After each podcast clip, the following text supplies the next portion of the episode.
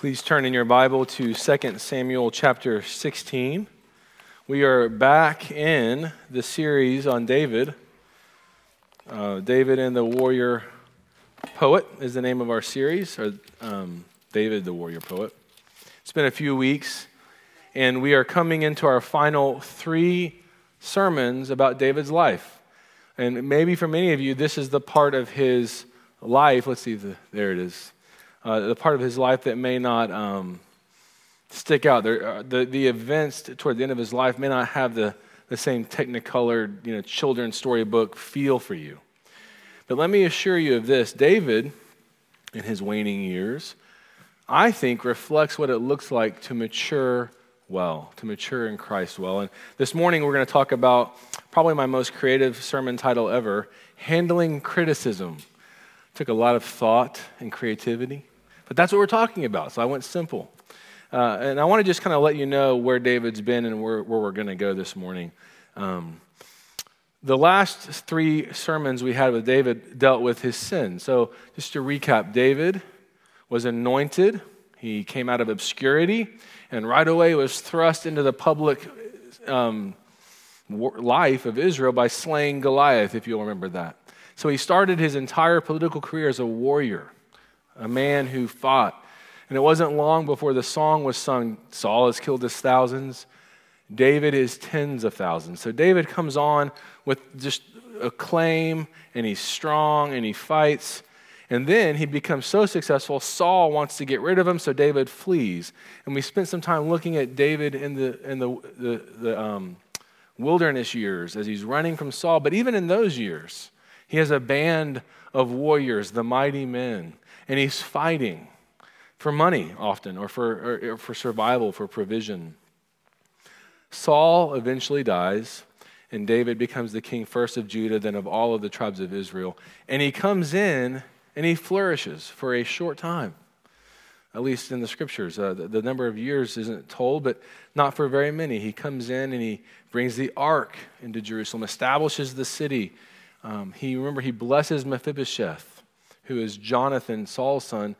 Mephibosheth is Jonathan's son.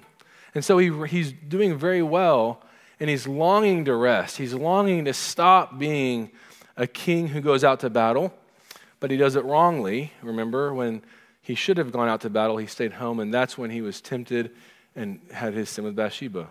Okay? And then remember, uh, he kills Uriah to cover it up, and he's just going to continue on his way. And Nathan comes in, the prophet, and tells him, You're the man. And so he has to confront his own sin. And one of the, follow, one of the uh, curses from that was not only a child dying, but it was the promise that he would never know during his lifetime peace. That's the story of David. And it comes to this week, uh, probably one of the greatest tragedies in his life is his own son, Absalom, has conspired to take David out. What happened there, just as a recap, um, David has another son, Amnon, who um, and, half, and then his half sister Tamar, he rapes Tamar. And Absalom avenges that, that uh, rape by killing the son. And at that point, he becomes an outsider to the kingdom. And through, if you can read it for yourself, but through quite a few twists and turns, Absalom gains quite a following. He's in chapter 14, it tells us he's the, the most handsome man in all of Israel. He would actually set up at the gate and wait for people to bring their, tri- their cases to David or to somebody, and he would intercede for, on David's behalf and say, He has no time for you. And he would begin to help people, and he gained a following. So he's more of a schmoozer, he was political.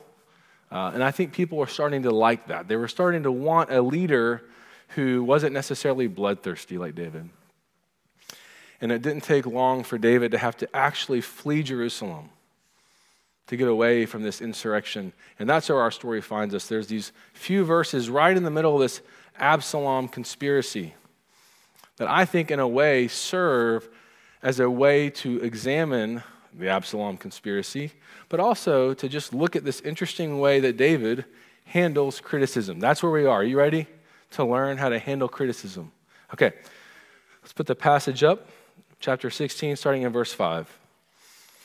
When King David came to Bahurim, there came out, of, there came out a man of the family of the house of Saul, whose name was Shimei, the son of Gera. And as he came, he cursed continually. And he threw stones at David, and that all the servants of the king David, and all the people, and all the mighty men were on his right hand and on his left. And Shimei said as he cursed, Get out, get out, you man of blood, you worthless man. The Lord has avenged on you all the blood of the house of Saul, in whose place you have reigned. And the Lord has given the kingdom into the hand of your son Absalom. See, your evil is on you, for you are a man of blood.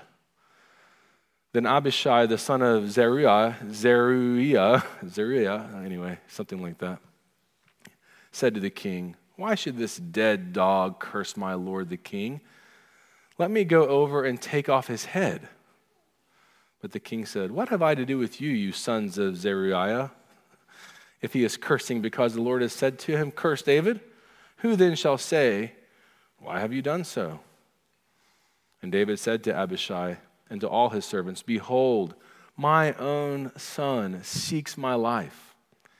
How much more now may this Benjaminite? Leave him alone and let him curse, for the Lord has told him to. It may be that the Lord will look on the wrong done to me and that the Lord will repay me with the good for his, with good for his cursing today. So David and his men went on the road, while Shimei went along on the hillside opposite him and cursed as he went, and threw stones at him and flung dust. And the king and all the people who were with him arrived weary at the Jordan, and there he refreshed himself. This is the word of the Lord. Father, we often would have taken Abishai's idea and said, go for it. We hate being criticized. And I pray that as we look at this passage, we will see in it a reflection of where we could go in the gospel, of finding our identity in you, Lord, and not in what other people think of us. Amen. Sequoia Middle School on Danforth and Edmond.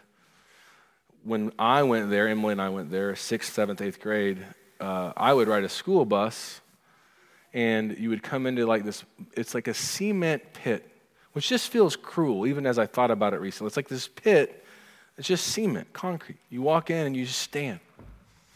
That's what you did until the bell rang. If you were a bus rider, I always envied the people being dropped off by their parents. I was a bus rider. And it was around that time where you were supposed to peg your jean legs up. I did that. And I'll never forget Brandon Bain, sixth grade, came up to me and said, Hey, Ryan, flood over yet?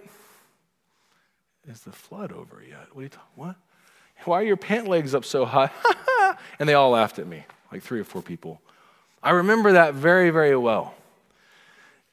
I think all of you remember those kind of moments. In fact, if you think about your story, it's really populated with criticisms, right? It's, it's, it's full of these moments where people have come to you and tried to harm you and say things to you and criticize you. And often their goal is to name you, to tell you about yourself, to rewrite your story. And for most of us, I think the typical response is one of several things either immediate reply, retort, or inner seething. But very rarely, I think, do we handle it the way David does in this passage. Right? I became very, very good at using my, my tongue to protect myself. I've been, I've been very good at that. You can, very hard to get to me where I can't get back at you. Some of you have that same skill slash horrible uh, quality. But I have that, and I'm working on that. What is your way of handling criticism? What does your heart do when it comes at you. For David, we see that he's able in this story to withstand horrible cursing in front of his new tribe, like his new army he's raised to fight his son, this horrible low of his, of his life, but he can handle the cursing. Can you? So this morning we're going to explore how the gospel, understanding the gospel, makes you able to handle criticism. Three things we're going to look at. Uh, the gospel puts the critic into perspective.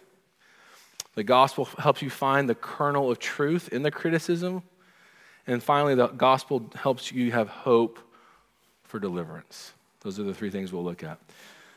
So, starting with the gospel puts the critic into perspective. Uh, just to remind you of what's happening in this story, um, David is fleeing Jerusalem, but he's not scared. I, I'm, I'm going to make an interpretive slant here. Uh, it, if you read through it, it almost reads in chapter 15 like he's fleeing out of fear. I don't think so. In fact, for David, to leave Jerusalem is to, be, is to ready himself for battle. David would go out to battle and fight in the open areas. The last thing he would want is for any insurrection to come into the city where women and children were. So he left, he left the city to those people. Even his own home was left to the concubines to take care of. And he goes out and he gathers to himself the mighty men. And he's gathering himself for war. But the heartbreak is it's against his son. So the entire story about Absalom is this tearing of David kind of rekindling the warrior in himself while at the same time realizing it's going to lead to a very bad end for his own son. Uh, the, the movie The Patriot is what I kind of thought of, uh, where Mel Gibson plays an old soldier who does everything he can to get that lifestyle behind him. And throughout the movie, you learn of his exploits earlier in earlier battles. And uh, when it comes to fruition and the way he's able to unleash you see that he had it right there the entire time his ability to go right back into the warrior way. And I think David knows that reality.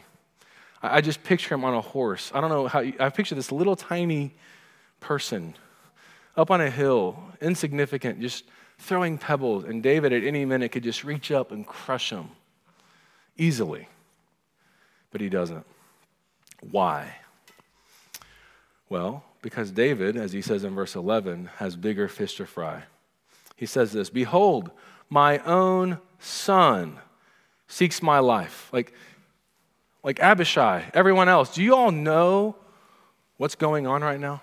Like, my child, whom I love, whom I would die for, is betraying me. How much, when he says, how much more this Benjamin, Benjamite, Benjaminite, he's saying, how much how insignificant is this? This has nothing. This, this criticism is useless. It, it means nothing to me. And for us, I think that what we have to learn from that is why do we take criticism so close to home if we have such a grand story about our lives? If you are a Christian, here's what's true about you the God of the universe has rescued you, has renamed you, has come to you and said, You are mine. And, and, the enemy, Satan, is saying, You are now in the crosshairs. I'm coming for you. And so then a person in the road drives by and, and, and makes a gesture or, or just kind of pulls in front of you a little too slow, and you feel criticized. You feel just crushed? Do you, you know, these little moments in life where, where this, this criticism happens, someone says a word to you, it's an email, and you come undone, you have to ask yourself, why am I missing the bigger story? Why am I not plugging into that? What am I getting caught up in?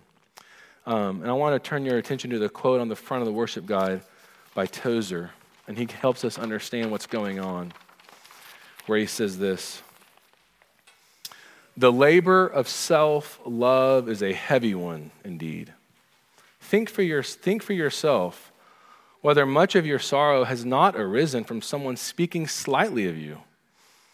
As long as you set yourself up as a little God to which you must be loyal, there will be those who will delight to offer affront to your idol.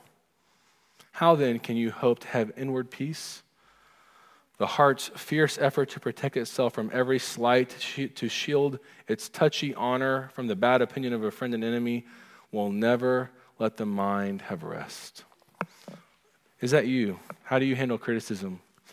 Briefly, I'm going to make a few notes on criticism. One, uh, oftentimes it's in, the, it's in the present moment. There's a person in your life now who, for whatever reason, repeatedly criticizes you.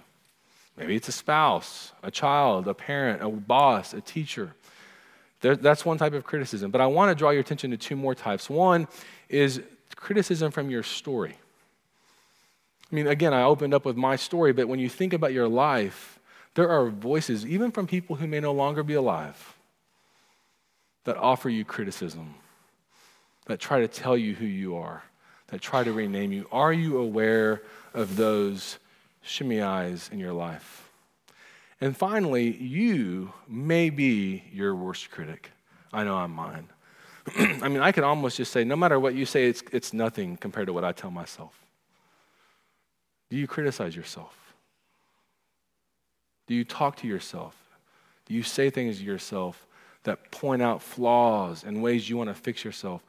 We start off by saying that one of the first ways we can handle this is by going back to the gospel, by knowing who we are. David knew who he was, and he knew that he was the king, and he knew that he had God's heart, and he knew that he could take Absalom, but yet he was aware of the larger story, which helped him not immediately go and crush Shimei. But secondly, because of David's understanding of the gospel, he was able to find a kernel of truth in the criticism. That's like the hardest thing. It's hard enough to not be totally undone when a critic comes after you, but even harder is to hear that kernel of truth. I want to tell you the criticisms that Shimei tells David. If you look at verse 6, he's throwing stones, and then he says in verse 7, Get out, get out, you man of blood, you worthless man.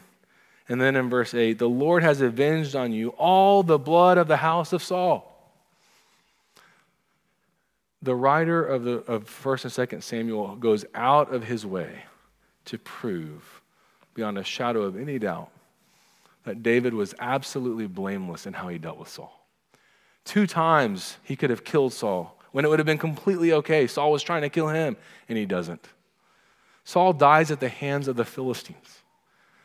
Saul does not die because of anything David did. But yet, the criticism is couched from someone who is from Saul's house with this lie. It's a total lie. But this man, Shimei, is smart and evil. And he adds one other wrinkle you worthless man. Okay, that's getting closer to home, isn't it? Because maybe I am worthless. Maybe that part is true. He's getting at his conscience. He gets in his heart. He's like, maybe you are, your own son wants your throne. And look at you on the road out of Jerusalem, the very city you founded. You worthless man. But David didn't pick up on that part either. I think the part David heard was this You man of blood. I think David was fully aware as he's leaving the city, flanked by his mighty men, here he goes again.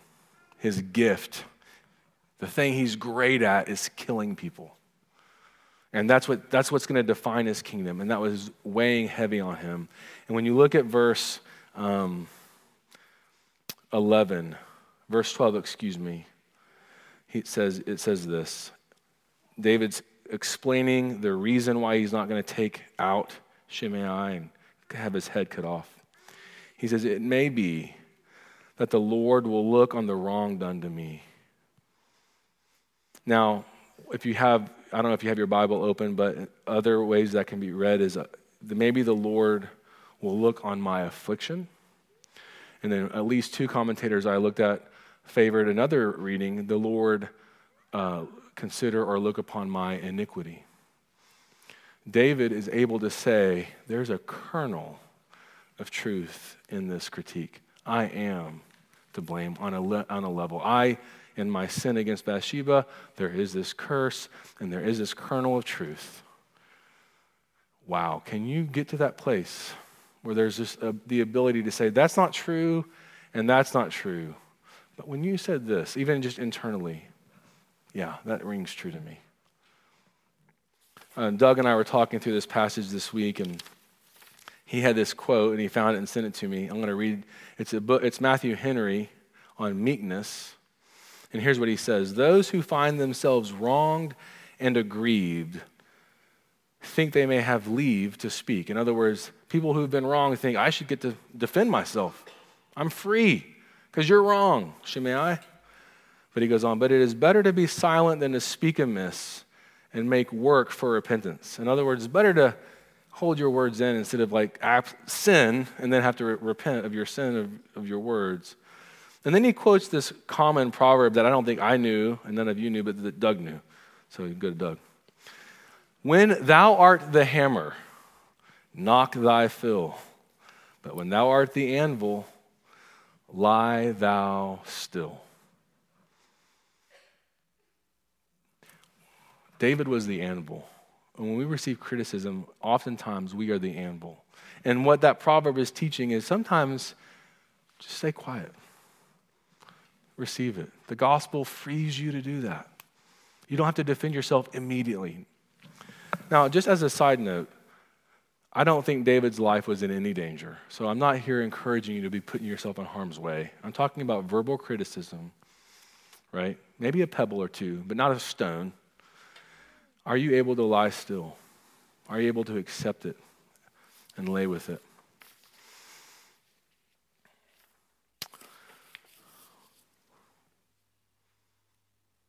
Why is that so hard for you? Why is it so hard to be the anvil? The answer is because we think our identity is at stake with every criticism. And yet the opportunity is there to take this in. Um, Matthew Henry actually quotes Ambrose saying this I have known many sin by speaking, scarcely one by continuing silent. So I'm just going to admonish us to work on that, myself first and foremost. Uh, you all can come this week with all the criticisms you want, and I'll practice right before your very eyes um, by not reading the emails. No. I would encourage you this week. I would encourage you today to be thinking about the criticisms and about your natural responses, right? And how quickly you go to defend yourself and to begin to think about what David did here and what you would like to see your life look like. Remember, we already talked about how Shimei is tiny because of the big story. Also, because of David's understanding of the gospel, he's able to listen to that kernel of truth in the cursing. But the last thing we're going to look at is he has hope for deliverance. In verse 12, um, he continues. He says, It may be that the Lord would look on the wrong done to me, and that the Lord will repay me with good for his cursing today. He's longing for deliverance. And the passage ends fittingly. And the king, verse 14, and all the people who were with him arrived weary at the Jordan, and there he refreshed himself. I think this passage is a beautiful metaphor of the gospel. David recognizes, in light of what Absalom is doing, in light of the criticism coming his way from so many different people, he can remain silent, he can weather the storm, and he can long for his deliverance to come from the true king. Um, how many of you have wondered where Jesus is in this story? If you've been here for long, you kind of know where is Jesus in this passage? How does this reflect Christ? And I think for mo- many of you, not all of you, will think automatically where it takes us. And I want to just point out this place in Mark 15. Jesus is before Pilate. And Mark tells us, and as soon as it was morning, the chief priests held a consultation with the elders and the scribes and the whole council, and they bound Jesus and led him away, and they delivered him over to Pilate. And Pilate asked him, Are you the king of the Jews? And he answered him, You have said so. And the chief priests accused him of many things. And Pilate again asked him, Have you no answer to make? See how many charges have been, they bring against you? But Jesus made no further answer. And both Matthew and Mark record this view of Pontius Pilate so that Pilate was amazed. Now, it takes a lot to amaze someone like Pontius Pilate. And Jesus, even though Pilate doesn't believe anything about him being true, just his conduct in that moment, in just those few moments, with all the accusations, all the pebbles, all the words, all the cursing, all the lies. And Jesus was able to remain silent. Was it amazed Pontius Pilate? And that's our hope. That Jesus was able to remain silent. Why? Because he knew who he was. And if you were Jesus in that moment, as hard as it would be, if you had a full sense of who you were, the God of the universe, the God that created everything, the God that created those very people. And you knew that you were sinless and you knew you were going to the cross. What good would it do you to start defending yourself? It would just empty the moment, wouldn't it? And it's because of his knowledge of who he is and his knowledge of their sin that he was able to rewrite the method of dealing with criticism right there for the rest of time.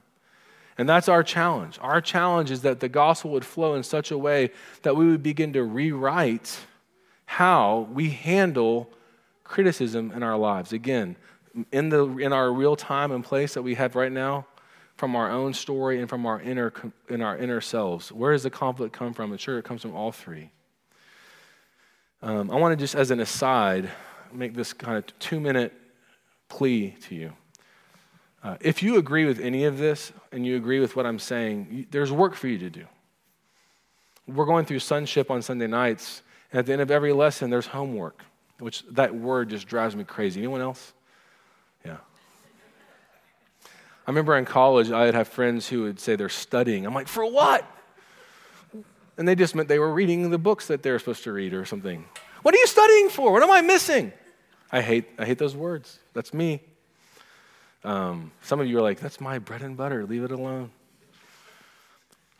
Here's your homework. You have to go into, first of all, I hope we will all agree we need to be spending time with our Lord. The Lord that was before Pontius Pilate is your Lord. And we spend time with him through the means of grace. And private devotions are critical, where we pour our heart out. And one of the things we can begin to pour out is, Lord, help me. And you pick any point of criticism where you defended yourself and you plop it down and you say, Will you please help me know here how I could have responded based on the gospel? Because if you just kind of take this sermon and think, that sounds kind of interesting, I'll try that out, and wait for that next criticism, you're dead. It's going backward through repentance and exploring these places and looking at them closely and saying, Lord, here's an area where I need help. So, here's my a quick, a quick story that comes from my life where I think this has happened a little bit.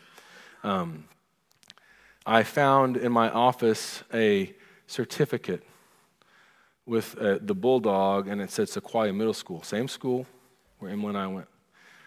And it was the end of my sixth grade. This, I don't think I've told this story before. I checked in with my wife to make sure. Uh, it was one of those here's you know here's what you did well certificates. Go to the seventh grade, right? And mine said, here was my award. My award for my sixth grade year, I won this award, the Perpetual Mouth Award. Thank you, Diane. But here's what I'm wondering. I hope you'll understand I hated that thing. Like, I, that really bought, it's true, kernel of truth, maybe even a huge boulder of truth. But I hate that truth. Why did I save that stupid certificate?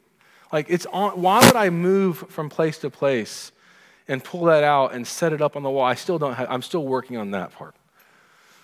So recently I saw it freshly. I read it closely. I'm like, I'm going to burn that. I'm going to set that on fire. And so, uh, because I procrastinate, I didn't do it right away. And then one day, my wife and I were upstairs, and I'm like, "Hey, Emily, look, I want to show you this thing. I just, I'm going to burn this." And I read it to her, and she looked at it, and she looked at me and said, "No, we're going to keep that." Now, she didn't boss me around. She said, I think you should keep that. She said, God has redeemed that mouth. What that man tried to curse you with, God has used for his glory. What are the curses that have been placed on you that need to be renamed? What are those places that you've accepted, truths that aren't true, where Jesus wants to come in and go, let's rewrite that. Let me tell you the truth about you. Are you able to do that through repentance, through going to Jesus, through, through prayer, asking Him to help you see that? The only way it can happen is if you'll go toward those places of pain, those stories, those moments, those situations, and bring them before the Lord. Let's pray.